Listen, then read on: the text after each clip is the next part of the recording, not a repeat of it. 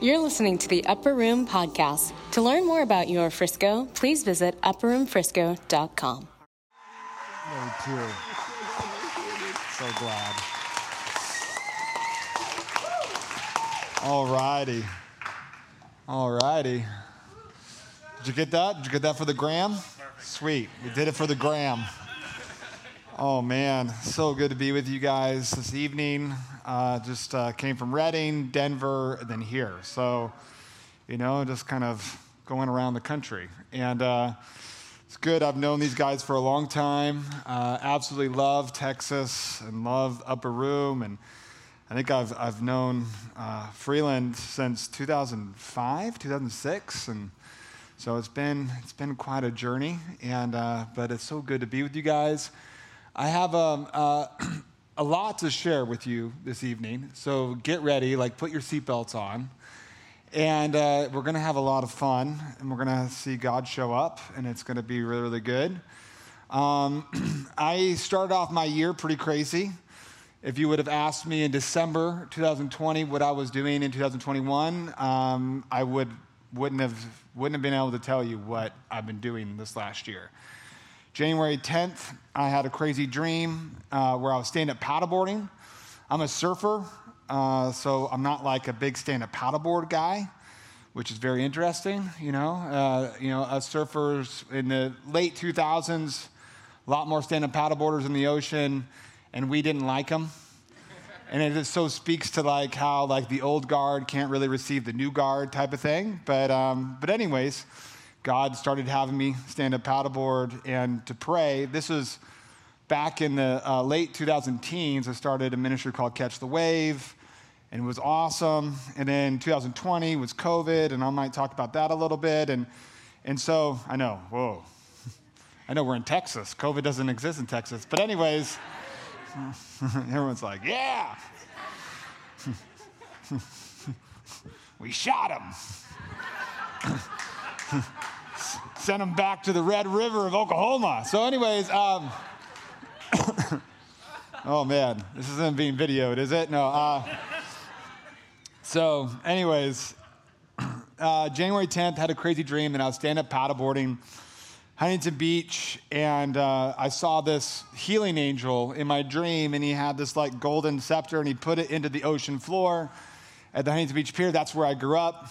And he pulled up this gold netting and he started going south. And I'm like, I think I'm supposed to follow him on my paddleboard. So I follow him from Huntington Beach to Newport to Balboa, Corona del Mar, on down the coast to San Clemente.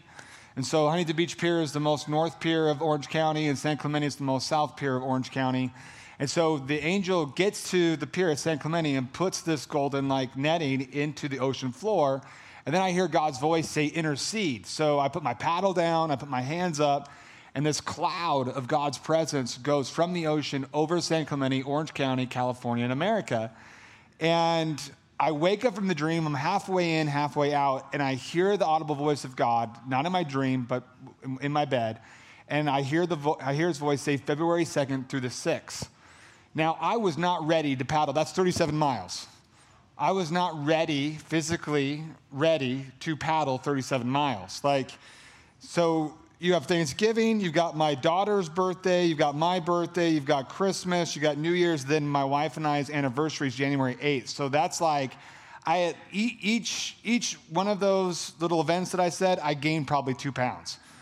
So I was a good 10 pounds over, you know, it was holiday weight. And I did not feel ready January 10th to, uh, to paddle, but I did it. I paddled 37 miles. It was pretty incredible. And, uh, and I know you guys are upper room, so this would be perfect just to preach on that and preach on prayer. And I've been in this place of uh, um, going, I do these long paddles, and it's almost like I'm in spiritual ketosis. You guys know what ketosis is? Yeah, like it's pretty amazing when you're paddling 10 miles a day and you're in prayer. And people have been getting saved on the beaches, people are getting saved. I mean, it's just amazing. And I think God is teaching the church how to be vertically connected in vertical intercession, vertically connected to God and heaven, while being connected to your city in horizontal intercession. That we're learning as a church how to be connected vertically and horizontally at the same time. He's breaking compartmentalization where you have like the evangelist over here in this group and they're seven on the Enneagram and they're extroverted and they can easily talk to people. Then you've got your prayer warriors that are a little bit more introverted, homebodies. Uh, I'm, I'm the air troop, you know, like I'm not a ground troop. And the Lord wants to break the compartmentalization that we're all prayer warriors and we're all called to advance the kingdom of heaven. We're all called to the Great Commission. And it's amazing when actually they come together the way Jesus did. In Luke 9, we see it where he was with the people and he had compassion on them because he realized they were sheep without a shepherd, and then he began to heal them. So, right there is a great example of horizontal intercession. To move in horizontal intercession, you have to let your city, you have to let the people of your city cut you deep. That means you got to be with them. In order for them to cut you deep, you, you, you got to be with them. Probably ask them some questions. You probably shouldn't be dictating the conversation. Oh, some of you got a little crazy. this isn't even my message, by the way. but Jesus, he let them cut him deep where he was, wow, he, they're sheep without a shepherd.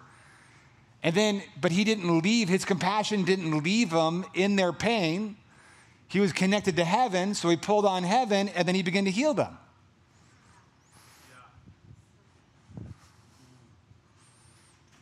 It's so important to have that place of vertical and horizontal at the same time. And he begins, when you begin to let the land cut you deep, you begin to have authority in your land. The second round I did, I, I, I, paddled 17 miles in one day at Camp Pendleton, and it was pretty awesome. But the Lord really was teaching me about feet. How beautiful are the feet that bring good news. Wherever your feet tread, He gives you that land as your inheritance that means we've got to get up and go. If we want authority in our city, we've got to like get around our city.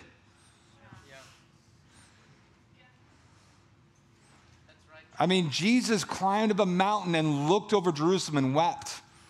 Like, when's the last time you just went somewhere where there's people and you just begin to just connect with heaven, connect with the Father, and connect with people, and you begin to weep in intercession? Letting people cut you deep. And then we'll begin to grow in authority. But, anyways, I, you could check it out. I'll be coming out with, I'm coming out with a prayer documentary where I'll have episodes, and that'll be coming out next month in May.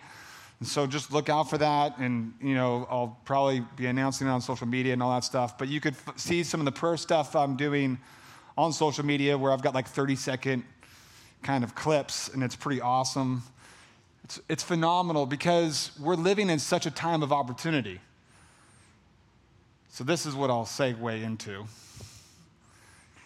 I mean, pretty crazy, right? Like the, the season that we're in, it's amazing.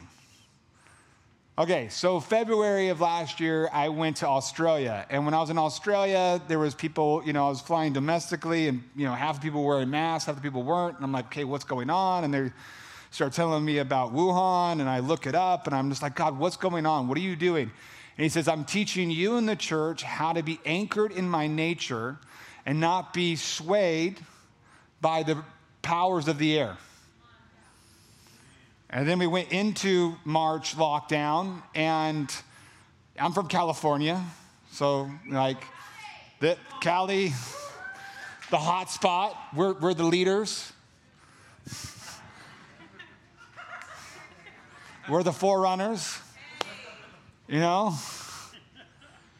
We're the one taking the hits for Texas, and so you're welcome.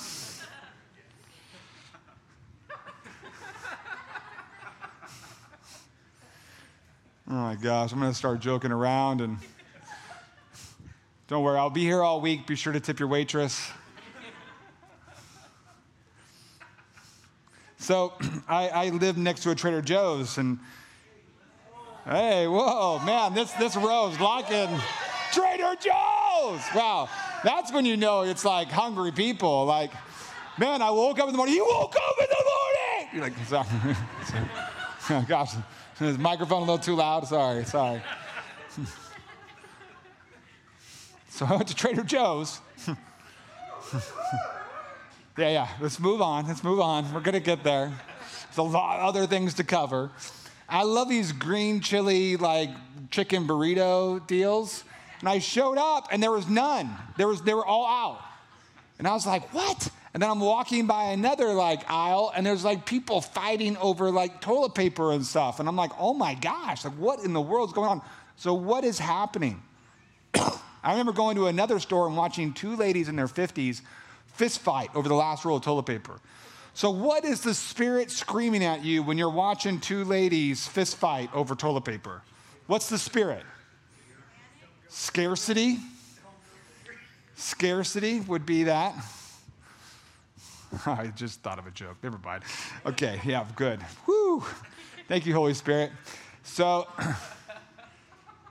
scarcity. What's the opposite of scarcity? If you're going to be anchored in God's nature, what is the opposite of scarcity? Abundance. Abundance. And I have been mentored by Heidi and Rolland Baker. So I've been to Mozambique over 15 times. I've seen rice multiply. I've seen chickens multiply. I've seen Christmas presents multiply. I mean, that, like, you definitely, she wrote a book, There's Always Enough. That's a manifestation of abundance, of, of the Father being our provider, that we don't have to worry. He takes care of the, the birds of the air. So, so, what is a manifestation of living in abundance?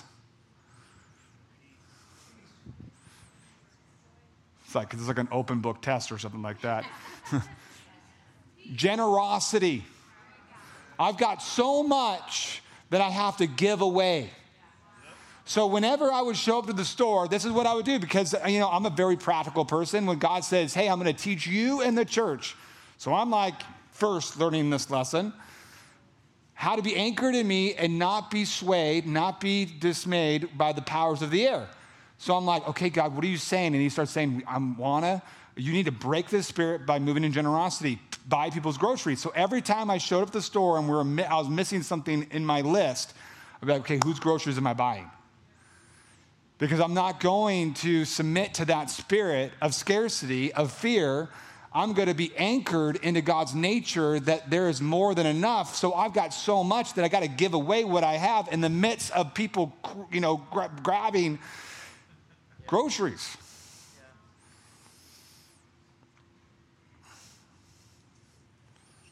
And people in 2020 were just like freaking out. The prophets are all wrong and all this sort of stuff. And I'm like, okay.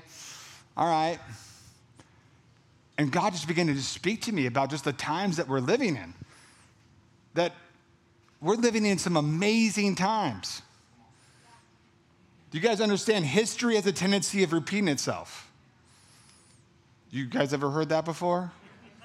God's the same yesterday, today, and forever. So it's important to know what He's done in the past because He'll do that in our present and we can hold on to that and trust in that for our future. And so I love, like, you have to understand Western culture, they called it the Dark Ages, Western civilization. Like, they were stuck not for like decades, but for hundreds of years. Just like short of a thousand years, they were stuck in the Dark Ages.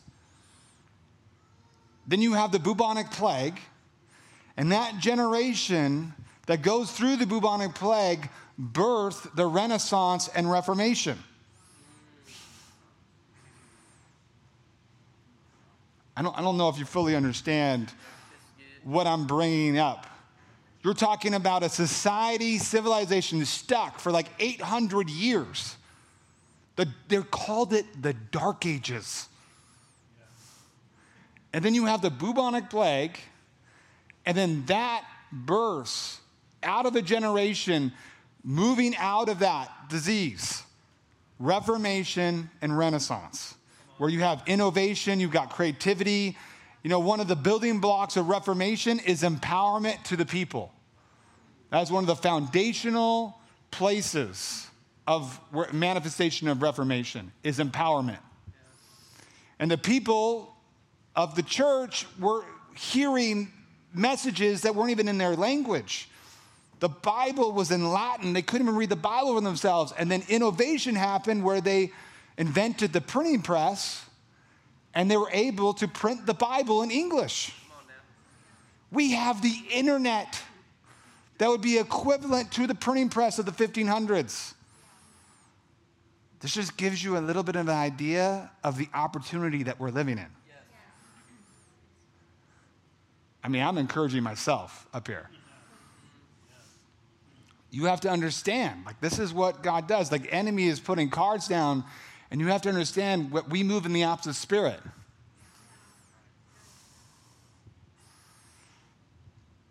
Like, we have, God cares about human beings. That's why he cares about numbers.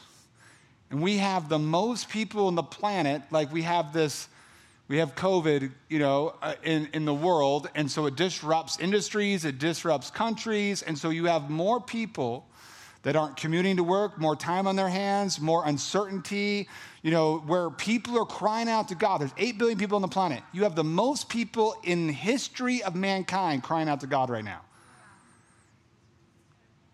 What do you, how do you think God responds to that?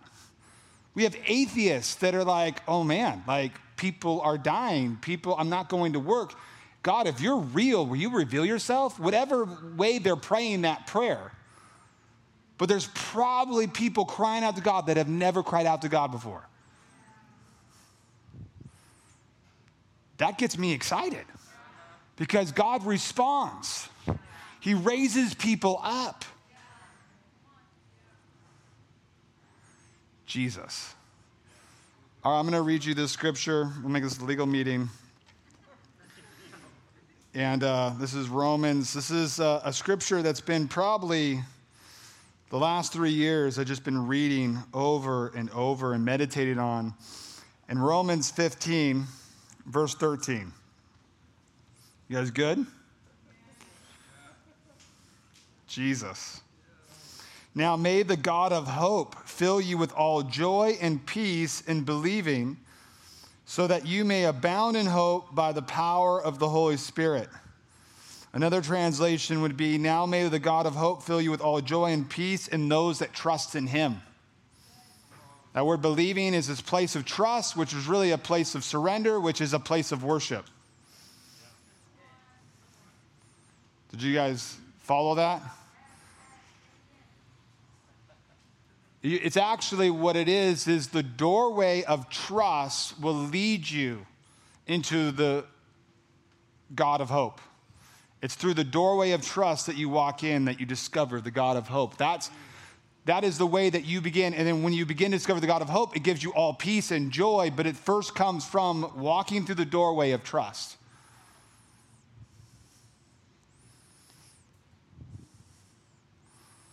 The world is longing to discover peace and joy.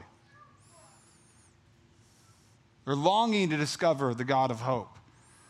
And it's through the place of trust, through the place of surrender. It's an act of worship. Jesus. So, I had a pretty crazy season. 2000, the end of 2014 to 2018 were pretty crazy years for me. It was the, the good, the bad, and the ugly. You know, it was like awesome God stuff happening. and then we had some crazy trials, some crazy, you know, not, first of all, let me just say this. not everything that happens in your life that's bad is the devil. Sometimes we as Christians give the devil way, way, too much credit. Like, I got a flat tire, I was late for work, the devil is after me today. Some of you are like, wait, what? Jesus. I'm just saying that I went through circumstances. I went through, so there was a, somebody that stole 15 grand from us. I went, had three surgeries. There was seven deaths. My wife and I had a miscarriage. So there was a lot of stuff that happened in a few years. And, you know, it was definitely hitting me. And I would overcome, like, you know, uh, like I got introduced, like Chad seen all these miracles. And yeah, it's been amazing. And that brings responsibility. When we cry out for revelation, we want more of God, a revelation of who He is. That revelation will bring responsibility, which then brings accountability. You're accountable for what you know. When you see and you experience something, it changes your life. That's the transformation power of Jesus. And therefore, you live in that place of transformation. So, I've seen amazing stuff, and then I started going through, you know, just some hard stuff. We had a miscarriage. That was extremely hard. You know, all my grandparents died. All my wife's grandparents died. Someone stole money from us. I had, you know, knee surgery, clavicle surgery. And then, and I just kept on like, okay, I'm like, I'm really positive. I'm really optimistic. I'm, you know, real overcomer. Like that's just, that's just who I am. Let's just keep fighting. And, and that's great. I love that. That's resilience, all that stuff. And 2018, I started doing Catch the Wave, and we had amazing stuff happen. God was showing up, people getting saved on the beaches, and we're doing worship stuff, and people getting baptized. And I, I rented out Calvary Chapel, which is like kind of the mothership of the Jesus movement of the early 70s, brought in Heidi Baker, and we just blew the place up in Southern California. And we had a coven of witches show up where uh, they brought a coffin with my name on it. And, um, you know, I don't, it's not a, I want to be aware of what the enemy is doing, but I don't focus on what the enemy is doing. But, but we as Christians can't have our head in the sand of what the enemy is doing. We're not intimidated by the enemy, but also I am mindful of how much attention I give the enemy because attention can turn into worship. But I definitely want to be aware of the enemy's plans. That's just good military strategy. But I'm consumed with God. If He is for me, who can be against me? And so I'm like, okay, I keep plowing ahead. And then it was about a month and a half later, after, you know, the coffin thing, that this witch cursed me that I would die the way my namesake died, which was my Uncle Chad. He died in a, uh, a car accident. And then I was in, in October 2018, in a horrible car accident. I was, uh, uh, well, I'll show the video here in a second, which will be a great, everyone, I'm a tweener. So I'm an 81 baby. That's, uh, that means I'm like a, a Gen Xer and a millennial hybrid, I guess, or something.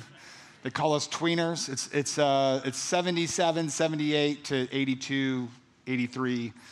And so, uh, anyways, um, I was in a pretty bad car accident. I was ministering in the Central Coast, California, and I was meeting Heidi Baker and Will Hart at 9 a.m. in Redding, California, the next day. So I woke up at 3 in the morning, drove through the Bay Area traffic. Um, I, I, made it all the way through. Had two hours left to get to Redding. I had a 4Runner, so I like slept in the back of my 4Runner for like 45 minutes, and I thought I was ready to go. And I'm about 45 minutes away from Redding, and I fell asleep at the wheel. I actually pulled over twice. So I feel really good that I pulled over twice and was listening to my body, but I fell asleep at the wheel. What happened was is I pulled over a second time. I was about an hour away from Redding, and I was just like nodding off and I was like, you know what? I got to just pull over. It's like eight in the morning. So I pulled over and all I had was like 10, 12 minutes. Like, so I just Went back to the 4Runner again, and I just closed my eyes. I didn't fall asleep. My alarm goes off, and I'm like, okay, I gotta go jump back in the 4Runner. And about 10 minutes later, I fell asleep at the wheel, totally forgot to put my seatbelt on. Yep. And, uh, and so, fall asleep. I, I'm off the road. I've got cruise control, 75 miles an hour. In California, we go 70.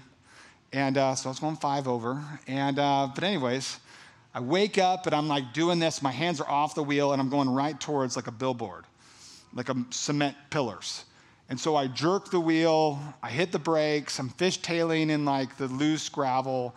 And I'm like thinking, I gotta get back on the five, I gotta get back on the highway, I gotta get back on the freeway. And so I, I do, but I was fishtailing, so I was a little sideways, and the tires caught the asphalt and I started flipping.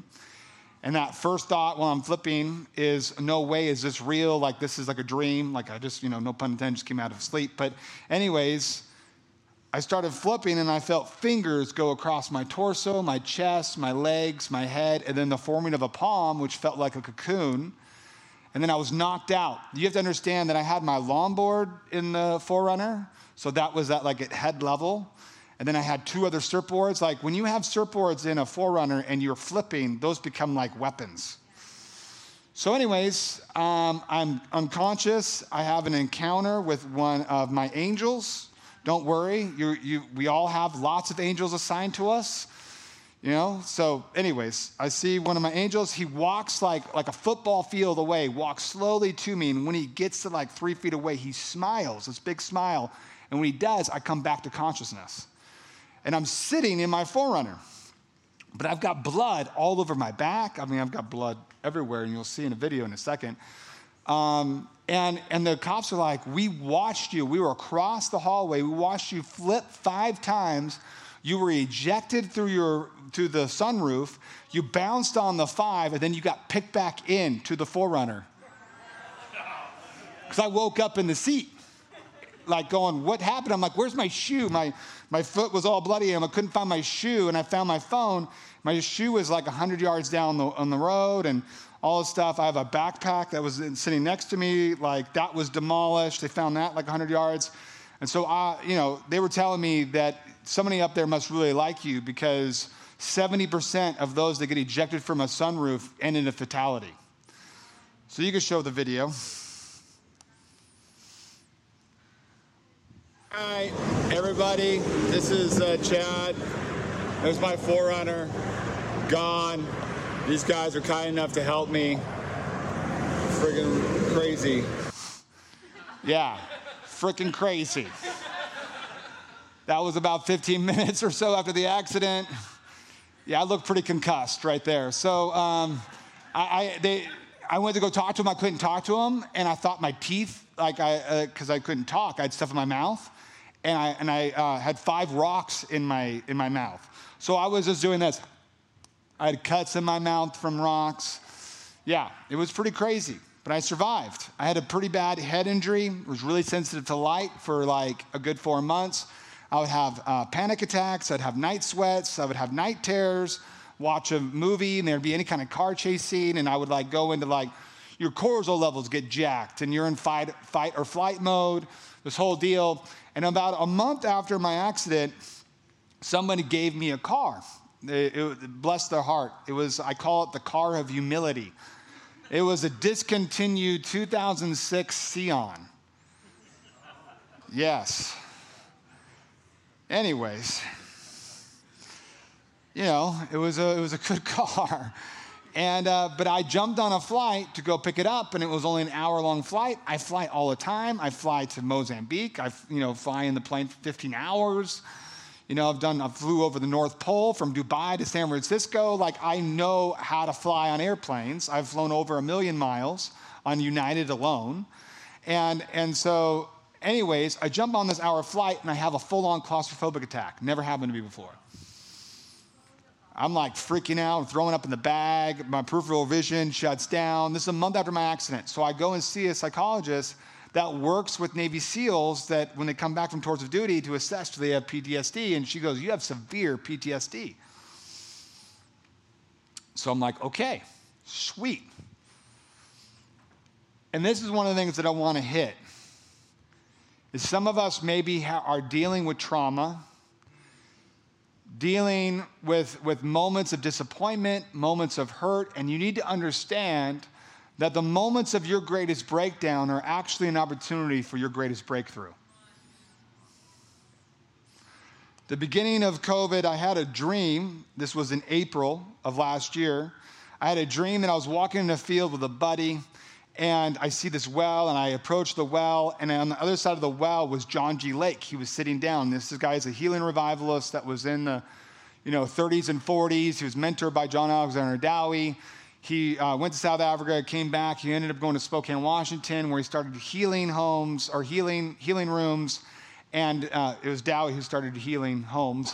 But anyways, uh, they became the healthiest city in America and had documented over 500,000 healings documented healings. But anyway, so John G. Lake's sitting there well, and he, he stands up and he tells me and my buddy, I've carried the healing anointing for my generation. You're going to carry the healing anointing for your generation. And he prays for us in this dream. And then I see this wave. And I knew it was a wave of healing but the crest of the wave said mental health. And I feel like that is going to be one of the marking things that comes out of where we, we've come out of. And it's not just COVID, it's, it's been working for probably about a good 10 years, where God has been wanting to release breakthrough in the areas of mental health. That we're getting ready to have a, like a healing wave of mental health. So, recovering from this accident. You know, I've had times, you know, in 2015 and 16 where it was like the first moments of anxiety in my life. Have had a great life. I've had moments of hardship and stuff, but there was something that happened in 2015 where I experienced anxiety for the first time. And, you know, then dealing with PTSD is just like everything gets compounded. And it's crazy when you're going through trauma. It's, it's, it's interesting because we, it's so important that we are present in our pain, but we don't get stuck in our pain.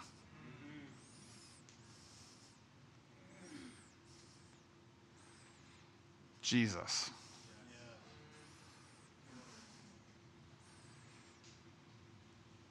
And allowing God to just come in that place to just break through in that place.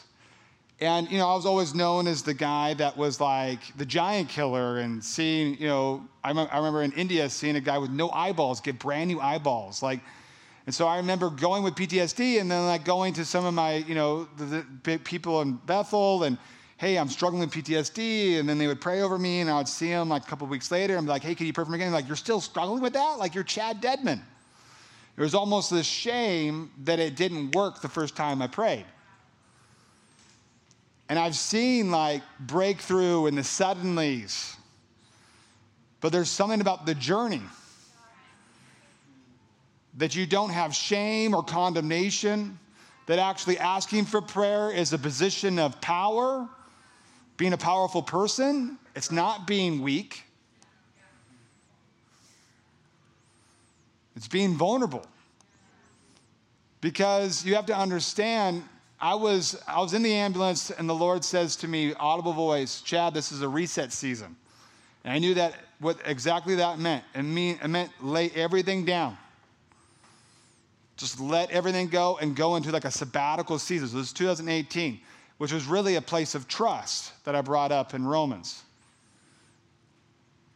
It was this place of trust that this was an assignment that God gave me, but He's asking me to let it go. And it's like, good, I'll let it go.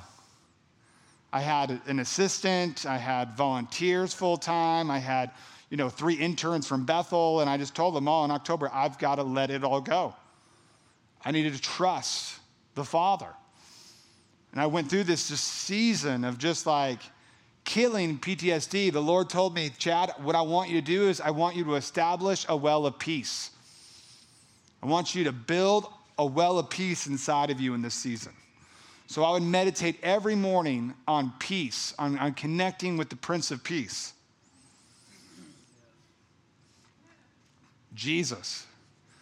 You want to know what the number one trigger for mental health is? Is sleep deprivation. And it says, this is before COVID, this was a study that they did in 2018, that 65% of Americans are sleep deprived at some level, especially if you've got small kids. Preach. I'm God, yeah, he's like, oh, yes. No, sleep deprivation is the number one trigger for mental health. And there has been like a war from the enemy and then also just technology, all that stuff stimulates us where, you know, we're, we're as a society struggling with sleep. It's interesting that Jesus was asleep on the boat. You know, we, we, we've all heard sermons on this scripture where the disciples are freaked out. They wake Jesus up, and what does he say? He says, Do not be afraid, take courage. He dresses their fear three times. And then he takes authority over the wind and the waves, and they cease. They're like, oh my gosh, it's amazing. And I've heard a lot of people, you know, preach on like, wow, like Jesus has that authority, we have that authority. He, he was frustrated with the disciples because they weren't exercising in their authority. Yeah, that's all good, but when he was asleep, there was a storm. And Jesus is always doing what the Father is doing, and he was asleep. I don't think the message was about authority and causing waves to cease. I think it was a story where Jesus had a peace that was connected to the Father that you could sleep in the midst of a storm. And he was like, Guys, wait, you don't understand? Like, you could have been asleep with me. Why'd you wake me up?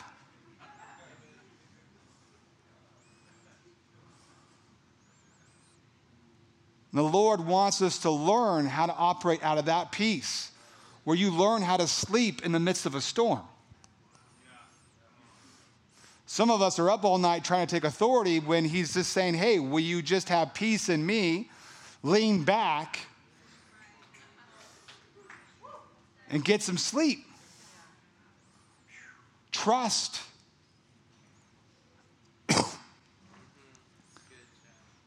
and so I was in this season that was very similar to David and Ziklag in 1 Samuel 30, where, you know, he shows up, he's rejected by the enemy. The enemy's like, you know, it's a bad day when you get rejected by the enemy. Him and his mighty men, they're like, no, no, no, we can't trust David, send him away. He's like, dang it, this is the, you know, the enemy of the Israelites, but also the Canaanites and all the other guys, all the other ites. And these guys are like, no, we can't trust David and his mighty men send them away. So he goes back to Ziklag to find his houses burning, wives and children kidnapped, livestock taken, and his mighty men are turning on him to kill him, to stone him, and he, he strengthens himself in the Lord. So he drew on that inner peace. He drew on that place that he built a well with God in the cave. He reminds them of the vision, reminds them, hey, we need to go get back what the enemy has stolen. And half of his mighty men go, we can't go. Well, 200 out of the 600. We can't go. We're too exhausted. And David says, Fine, that's great. You rest by the river. Us 400 will go and get what the enemy has stolen. And when they came back with everything, the men started grumbling and complaining, Why are we going to give it to these guys? These guys were just resting by the river. And David made it a decree, made it a law that everyone gets back what the enemy has stolen.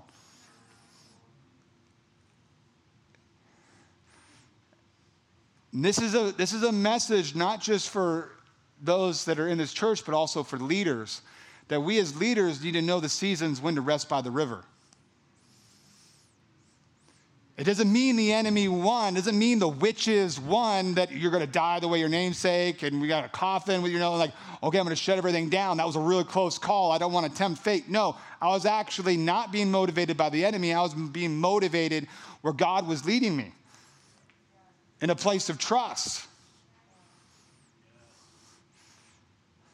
They didn't win, but it's trusting in his timing. Oh gosh, I want to go deeper in the trust thing, but yeah, go there now.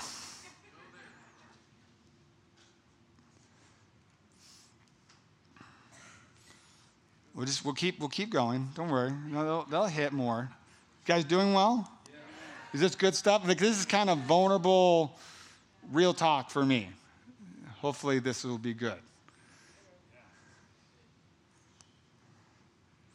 So, about six weeks in to trauma land, I'm at the prayer chapel and I'm spending time with God, and the Holy Spirit says, he, he says, I want to talk to you, Chad. I'm like, well, that's why I'm here at the prayer chapel. Like, come and talk to me, please. Like, that's why we're here. He goes, no, no, I don't want to talk to 37 year old Chad. I want to talk to six year old Chad. And so I become a six year old boy, and I see uh, Holy Spirit lead me to a place that looked like Yosemite, the floor of Yosemite. And it's a national park in California. Beautiful. And, and, and the Holy Spirit has an art easel with all these paints. And he looks at me and goes, It's time to do art again. So, a little background of that is uh, my grandma is this amazing artist. She's a professional artist.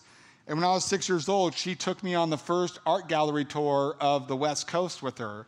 And I felt a lot of pressure to be an artist. My mom is the creative arts pastor at Bethel, it's my mom's mom. My mom is this amazing artist. and I felt a lot of pressure, you know, to be an artist. And, and I had some kind of like bummer art teachers that were pretty like critical at a young age. And so I began to self sabotage the, the creative sides of, of me as a kid to the point that I was in high school and I took ceramics and I flunked. You have to have some extra self sabotage to flunk high school ceramics. Like, you got to work really hard to flunk. And so I had this narrative that as I, you know, in my 20s, I got successful in other things and, you know, in ministry and all stuff. And so I was just like, oh, yeah, you know, that, that's just not me. Like I'm creative in other ways. And, you know, and so I just never picked up art. But if you were to, it was a giant that taunted me. And so the Holy Spirit says it's time for you to do art again. So I started signing up for art classes. And I began to discover wholeness. I began to discover breakthrough that I couldn't get in other places where on my journey of wholeness. Like I would find breakthrough in counseling and EDMR and or EMDR, whatever it was called, and you know uh, all this different stuff. But there was something in art that brought a key of breakthrough of wholeness where I would have to fight the, the inner, you know, deal of, Chad, you don't belong here. You know, you're, you're in this class with a bunch of 20 year olds or a bunch of, you know, uh, uh, th- these guys have been doing art for so long, for decades and stuff like that. And, and so I, I would almost like be giving me reasons why I shouldn't be there. And so I started going to art classes. And I, I discovered, like, after getting breakthrough, that, like, uh, um, Stanford did a whole study about how art therapy heals PTSD. So, this was my first, one of my first art pieces.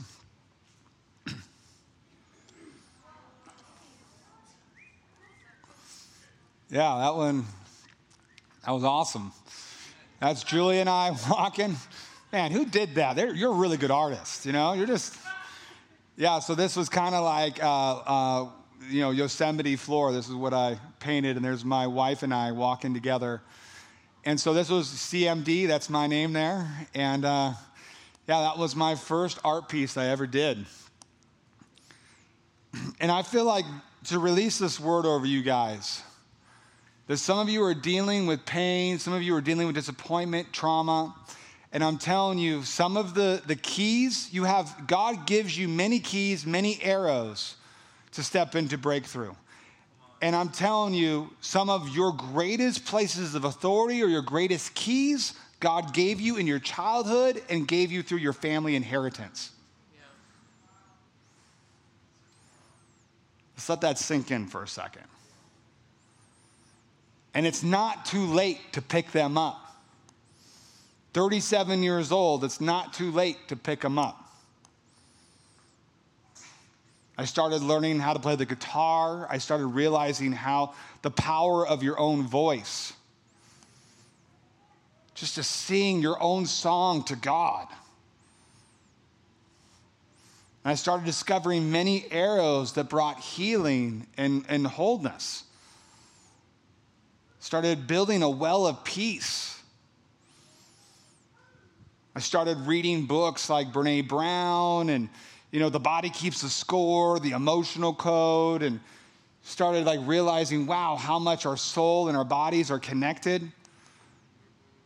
Which we should be the leaders in modeling how to be connected to your spirit, soul, and body.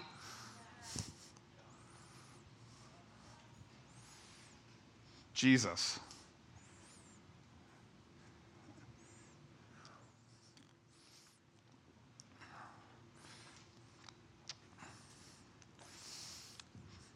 I mean, this is definitely, you know, Romans 8:28. Whatever the enemy uses to harm us, God turns around for good for those that love him. He is a God of redemption, he's a God of restoration. And it's sometimes crazy when you're in the middle of your story. But it's so important to find your community to find people that will understand hey, you need to rest by the river, and I've got your back. I will go cross that river into enemy's territory and get back what the enemy has stolen. And then how to fight through where you begin to discover God in your pain. And you get to the other side where you begin to walk in authority. But you need to have, like, one of the hardest people to forgive at times is yourself. And I'll be at airports and I'll be stretching, and people will be like, wow, what are you doing? Why are you stretching? Or why, you know, oh, so especially when I was recovering from the accident. And I'll be like, oh, I was in a car accident. I fell asleep at the wheel. I didn't have my seatbelt on. And you'll hear people just throw the shame. Oh, I bet you'll never do that again. I bet you learned your lesson.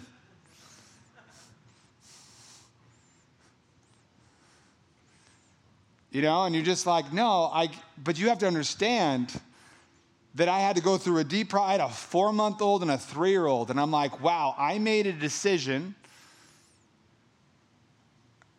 that could have cost me my life where it would have robbed my kids having their natural dad. And that's definitely something to process and to get through, but then you begin to forgive yourself. Where when people try to lob shame on you, you're like, nah, I've already taken care of it. I've forgiven myself. There's no power in that shame. Yeah. Or Adam's got it.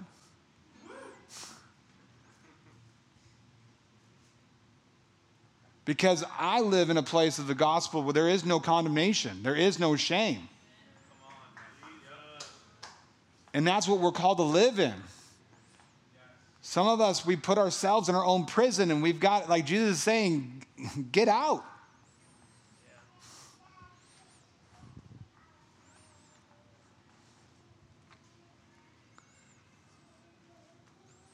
Jesus. Oh, man. Okay. I know. What, what, time do I need to end? I need to end like child care gets done at what time? 10 minutes. Okay, good. Okay, then let's hit this.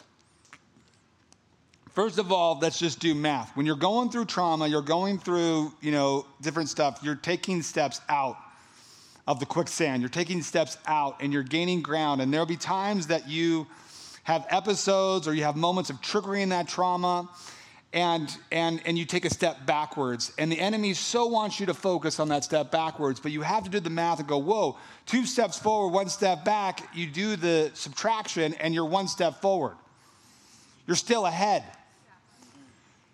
And you have to change your perspective at times because you know you might be getting healed and walking through a place of wholeness and then you have a moment of a trigger moment or whatever. And what's amazing is those are learning opportunities. Yeah. Where you begin to learn, like I was able, I'm able to now gauge in my body whenever I'm going through like an emotional thing. I'm like, wow, I'm suddenly hot all of a sudden. Or I'm suddenly, I'm losing a little bit of my peripheral vision, or you know, I'm, I'm, my heart's beating a little faster than normal. And then I could just take a pause where I don't get spun out and I begin to connect with God. And then I go right back in to peace. I don't, I don't go, oh my gosh, what's wrong with me? I thought I beat this thing already. I thought, you know, why did it get resurrected again? That's all that shame and condemnation. You count it all joy. Every trial and test and circumstance. You count it all joy, that you get excited, that you don't get bummed out, that you go, okay, this is what the enemy's throwing at me. That means God's giving me grace to overcome this thing. Okay, I'm going to hit this thing because I got nine minutes.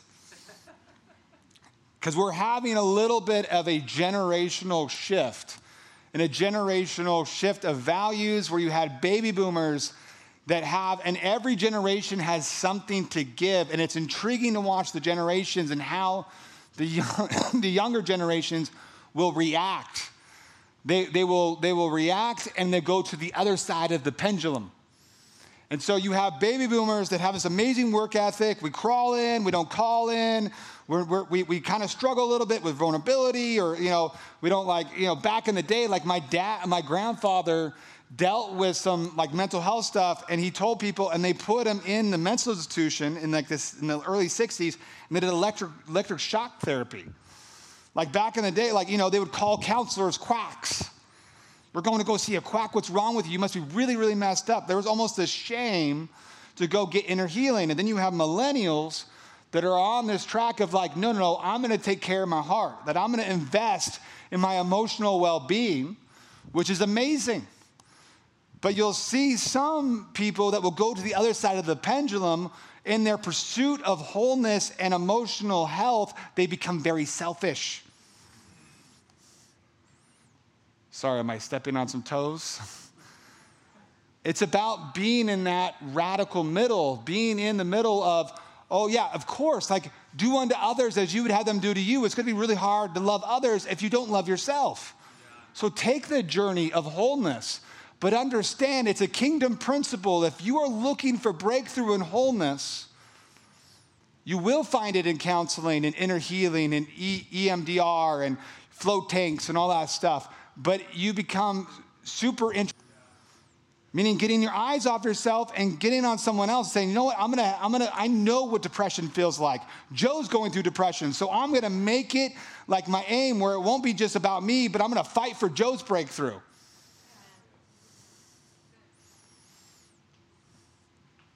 I mean, it's a, it's a healing principle. This is a kingdom principle that I found in the ways of healing. So when you're dealing with people with, that have been suffering for a long time, I go, hey, have you prayed for somebody else with that cancer? You should probably look up other people that have, you know, stomach cancer, and you should go pray for their breakthrough. Why would I do that? I'm in the one that's in need. Bingo. You need to go content, and it's always amazing to watch when that person get, gets breakthrough. Either that person praying celebrates, they're like, oh my gosh, Joe, you're healed of stomach cancer, that's amazing. Or God, why them and not me? And just revealed their heart. But it's so important that you contend for other people's breakthrough. If you feel like you're in stuck in pain or trauma, you need to contend for other people's trauma. You need to contend for other people to get breakthrough. And this is my ending story Jesus. So, Catch the Wave 2018, Calvary Chapel. This lady was there. She got rocked. That was August 2018. She came to town in December, about six weeks after my accident or seven weeks after my accident she contacted my wife. My wife's a realtor in Redding. She goes, Hey, I want to buy a house. I want to use you as a realtor. I want to invest in a house in Redding. And I want to take you and your husband, Chad, me, out to dinner. And so she tells us about Calvary Chapel. She says, I had an open vision when you were speaking, Chad, that God said that you will take my husband surfing. So I'm like sensitive. I have like a migraine, all this stuff. Like I am this in this world of mess, this world of hurting. And I look at her and I say, Hey, when I am better, I will take your husband surfing. So, what happened to him, he was riding his mountain bike uh, in a bike lane in Southern California on a Super Bowl Sunday. This next Super Bowl will be four years, I think it was. You know, it'll be four years. And uh, a truck, a, a drunk driver driving a truck, ran him over. He didn't have a spine injury, he's not a quadriplegic, but it's a brain injury where his brain does not fire, and so he can't move, he can't talk but he could blink. That's basically his only way of communication. But he can't move his neck. He can't, there's nothing, you know, but he has involuntary movement because it's not, there's nothing wrong with his spine. It's just his brain does not fire. So she says, Will you take my husband surfing? And I'm like, Hey, when I am better. So I go through like my season of like building this well of peace, killing PTSD. And I would say probably by April or May, oh man, this is a little bit of a side story. This would be hitting the Ziklag thing of you need to have friends I'll never forget. Like, I am so indebted to this guy. You know, like, you, and this is the trust thing. So you have to understand, he is the Redeemer. And, it, and, that it's not about the designation of like him giving me this assignment about catch the wave and, and that, you know, I'm just like saying, no, this is my assignment. And there are times when you are resilient and you hold on, but then there's times when God asks you to let go. And it's a place of trust. And so I did that. Like, you have to understand, I started selling solar. Okay? Like I was like just showing up to church as a member, like it wasn't, I wasn't a pastor, I wasn't in ministry. I was just like, hey, I'm taking a sabbatical. I'm resting by the river, and I don't know how long this season is gonna last. And I trust the Father in this season. so I was scheduled like a year before the send in Florida. Lou Engle uh, asked me, hey, will you be one of like the people that pray for evangelism and the harvest and all stuff? And, and then my accident happened, I told Lou, I'm like, hey, I'm not gonna be able to make it. Well, Casey and Jeremy, they went to Colorado, and, Jer- and Casey's like, hey man, I know you're going through a hard season. I've got extra miles. I want to just fly you to Colorado, and we're going to meet you. And so I took a picture of being on the plane. This is my first time on a plane since my PTSD, and I'm like, okay, I'm going to test out the PTSD. And I did, had no claustrophobia, all that stuff. But I took a picture of me on the plane, and people were like blowing up my phone, you know, like DMing me, like, oh my gosh, are you at the send? Like, cause, and I didn't realize that he invited me to this epic, like, guys' weekend where there's like five of us or four of us.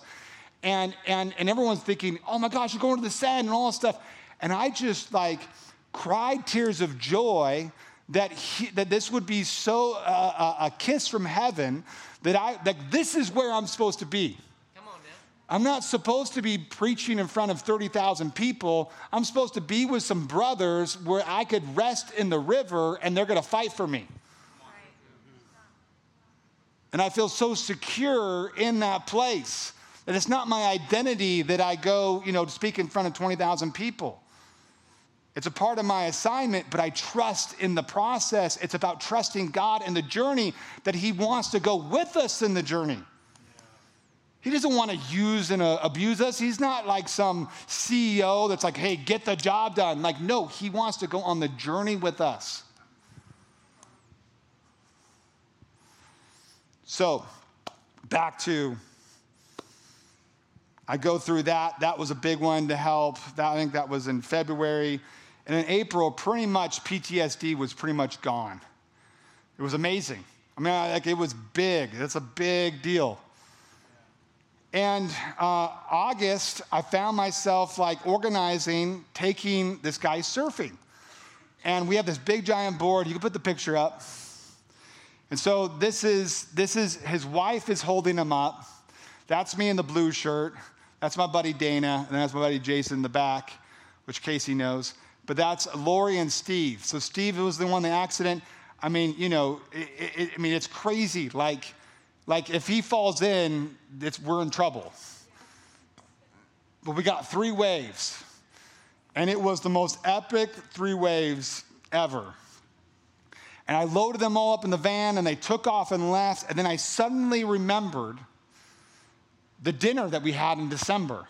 Like they took off, like, yes, they got some waves. It was amazing. It was awesome. And then they take off, and I'm in the parking lot at the beach, and I go, and I just suddenly remember I looked at Lori, his wife, and I said, When I am better, I will take him. And I just crumbled to the ground and I just started thanking God, I guess I'm better. And I'm telling you, you need to test. You need to go and help others, and it will bring moments of closure and it'll bring moments of wholeness. It will reveal the, what, what you have to give.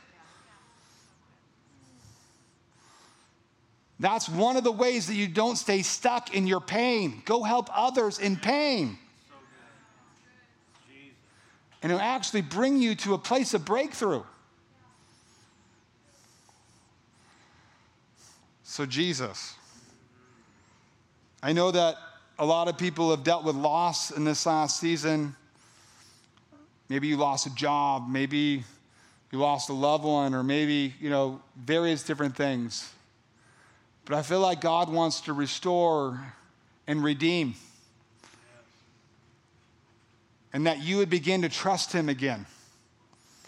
And that when you go through the doorway of trust, you begin to discover the God of hope that brings you all peace and all joy. So just put your hand on your heart and just close your eyes.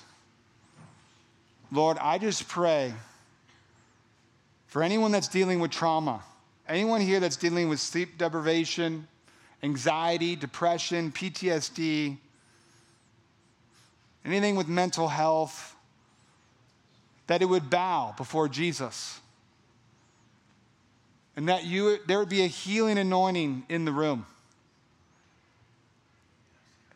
And the places of pain that we cringe at, that we hide, that we dismiss, we minimize, that we would begin to understand that you would give us your perspective, that that is actually an invitation for breakthrough.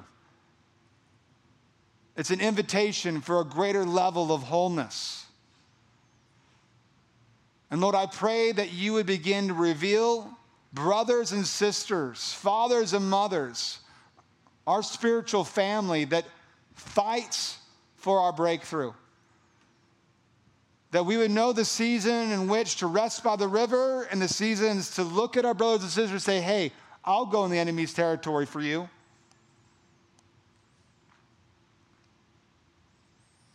But Lord, I pray that you would reveal the many arrows the many arrows that you give us to step into wholeness. We break off shame. We just, we, and we speak to anyone that eh, is, a, is beginning to be a part of their identity, their pain, their trauma. We say that that's not who you are.